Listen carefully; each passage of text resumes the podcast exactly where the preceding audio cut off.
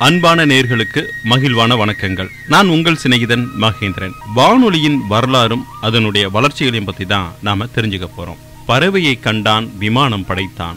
எதிரொலி கேட்டான் வானொலி படைத்தான் என்ற பாவ மன்னிப்பு திரைப்படத்தில் இடம்பெற்ற பாடல் வரிகளைப் போல மனிதன் எதிரொலி கேட்டு வானொலி படைத்த காலம் முதலே மக்களிடையே சிற்றலை வானொலிகளும் மத்திய அலை வானொலிகளும் பிரபலமாக இருந்தன. இதைத் தொடர்ந்து வானொலியின் வளர்ச்சியானது பண்பலையாகவும் இணைய வானொலியாகவும் உச்சத்தை தொட்டது. இன்றும் வானொலிக்கென்று தனி நேர்கள் பட்டாளத்தை தக்க வைத்திருக்கிறது. தொலைக்காட்சியின் வருகைக்கு முன்பு வானொலிதான் செய்தி அறிந்து கொள்ளவும் பொழுதுபோக்கு சாதனமாகவும் இருந்தது.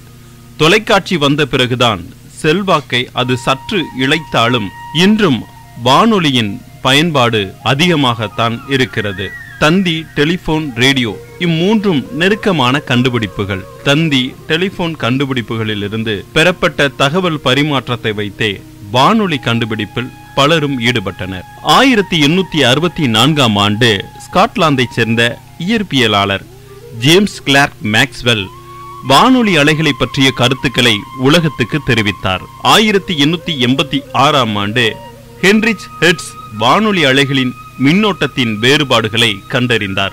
மார்கோனி மின்காந்த அலைகளை வைத்து ஆராய்ச்சியில் ஈடுபட்டார்.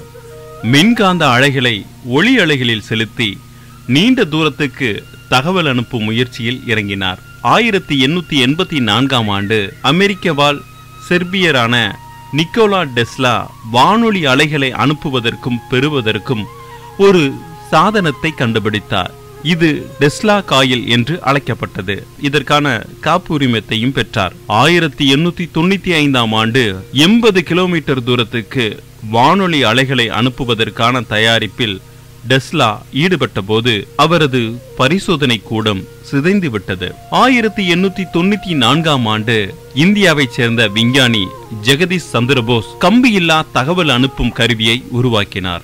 மார்கோனியின் பரிசோதனை முயற்சிகளுக்கு இத்தாலி அரசு ஆதரவு அளிக்காததால் இங்கிலாந்துக்கு சென்றார். ஆயிரத்தி எண்ணூத்தி தொண்ணூத்தி ஆறாம் ஆண்டு மோஸ் குறியீட்டை பயன்படுத்தி ஆறு கிலோமீட்டர் தூரத்துக்கு வானொலி அலைகளை அனுப்பி காட்டினார். அதே ஆண்டு கம்பியில்லா தகவல் தொடர்பு முறையை உருவாக்கியதாக காப்புரிமை பெற்றார். அடுத்த ஆண்டு அமெரிக்காவில் டெஸ்லா தன்னுடைய ரேடியோ கண்டுபிடிப்புக்காக காப்புரிமை கேட்டு விண்ணப்பித்தார். ஆயிரத்தி தொள்ளாயிரம் ஆண்டு டெஸ்லாவின் ரேடியோ தொடர்பான பல கருவிகளுக்கு அமெரிக்கா காப்புரிமை வழங்கியது. அதே ஆண்டு ரேடியோவுக்கான காப்புரிமை கேட்டு விண்ணப்பித்தார் மார்கோனி. ஆனால் காப்புரிமை கிடைக்கவில்லை. மூன்று ஆண்டுகளுக்கு பிறகு காப்புரிமை பெற்றுக்கொண்டார் ஆயிரத்தி தொள்ளாயிரத்தி ஒன்பதாம் ஆண்டு மார்கோனியின் ரேடியோ தொடர்பான கண்டுபிடிப்புகளுக்கான இயற்பியலுக்கான நோபல் பரிசு காரில் பெர்டினான் பிரலன் என்பவருடன் பகிர்ந்தளிக்கப்பட்டது. தன்னுடைய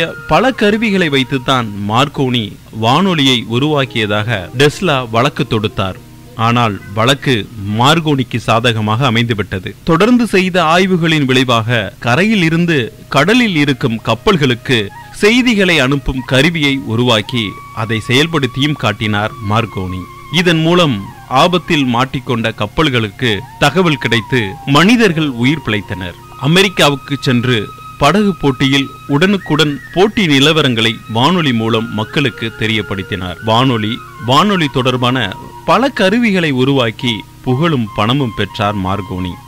ஆயிரத்தி தொள்ளாயிரத்தி நாற்பத்தி மூன்றாம் ஆண்டு டெஸ்லா இறந்த பிறகு தொடரப்பட்ட வழக்கில் ஏற்கனவே மறைந்துவிட்ட மார்கோனியின் காப்புரிமத்தை ரத்து செய்து டெஸ்லாவுக்கு வழங்கியது அமெரிக்க நீதிமன்றம். வானொலி கண்டுபிடித்தது யார் என்ற கேள்விக்கு எல்லோரும் மார்கோனியை தான் பதிலாக சொல்லிக் கொண்டிருக்கிறோம். ஆனால் வானொலி கண்டுபிடிப்பில் பலரின் பங்கு இருப்பதையும் அதில் மார்கோனிக்கும் டெஸ்லாவுக்கும் முக்கிய பங்கு இருப்பதை யாரும் மறுக்கவோ மறைக்கவோ முடியாது. இந்தியாவில் முதன் வானொலி நிலையம் ஆயிரத்தி தொள்ளாயிரத்தி இருபத்தி ஏழாம் ஆண்டு தொடங்கப்பட்டது.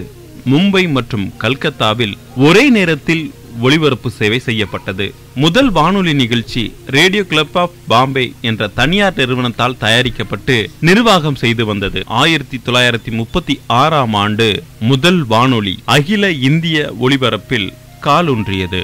ஆயிரத்தி தொள்ளாயிரத்தி நாற்பத்தி ஏழாம் ஆண்டில் இந்தியா சுதந்திரம் பெறும்போது ஆறு வானொலி நிலையங்கள் பதினெட்டு டிரான்ஸ்மீட்டர்களும் இருந்தது. இந்தியாவின் மொத்த நிலப்பரப்பில் ரெண்டு புள்ளி ஐந்து சதவீத இடத்திற்கு மட்டுமே வானொலி ஒளிபரப்பு சென்றடைந்து கொண்டிருந்தமையால் வெறும் பதினோரு சதவீதம் மக்கள் மட்டுமே வானொலி ஒளிபரப்பை கேட்கும் நிலைமை இருந்தது. ஆனால் தற்போது அந்த நிலை மாறி இந்தியா முழுவதும் இருநூத்தி எட்டு வானொலி நிலையங்கள் உள்ளது. பல்வேறு அலைநீளம் கொண்ட முன்னூத்தி இருபத்தி ஆறு டிரான்ஸ்மீட்டர்கள் உள்ளன. இந்த பிரம்மாண்டமான வானொலி சேவை எண்பத்தி ஒன்பது புள்ளி ஐந்து சதவீதம் பதிக்கு சென்று சேர்கிறது. தொண்ணூத்தி எட்டு புள்ளி எண்பத்தி இரண்டு சதவீதம் மக்கள் வானொலி ஒளிபரப்பை கேட்கும் நிலை தற்போது உருவாகி உள்ளது. அகில இந்திய வானொலி நிறுவனம் இருபத்தி நாலு இந்திய மொழிகளின் அதன் உள்நாட்டு ஒளிபரப்பை நடத்தி வருகிறது.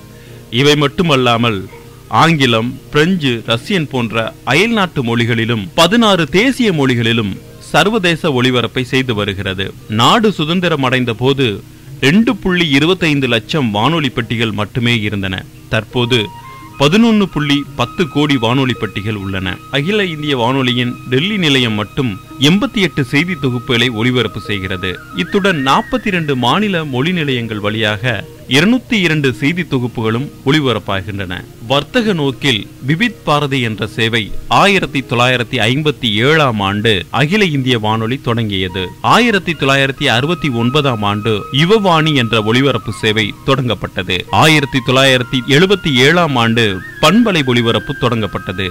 ஆயிரத்தி தொள்ளாயிரத்தி தொண்ணூத்தி ஏழாம் ஆண்டில் டிஜிட்டல் ரேடியோ புராட்காஸ்டிங் ஒளிபரப்பு சேவை தொடங்கப்பட்டது. இணையதளம் வழியாக நேர்கள் விரும்பும் பாடல்களை ஒளிபரப்பும் ரேடியோ அண்ட் டிமாண்ட் சர்வீஸ் என்ற இணைய சேவையும் தொடங்கப்பட்டது. மேலும் ஆயிரத்தி தொள்ளாயிரத்தி தொண்ணூத்தி எட்டாம் ஆண்டில் நியூஸ் அண்ட் டெலிபோன் என்ற தொலைபேசி வாயிலாக செய்திகளை கேட்டு தெரிந்து கொள்ளும் முறை அறிமுகப்படுத்தப்பட்டது.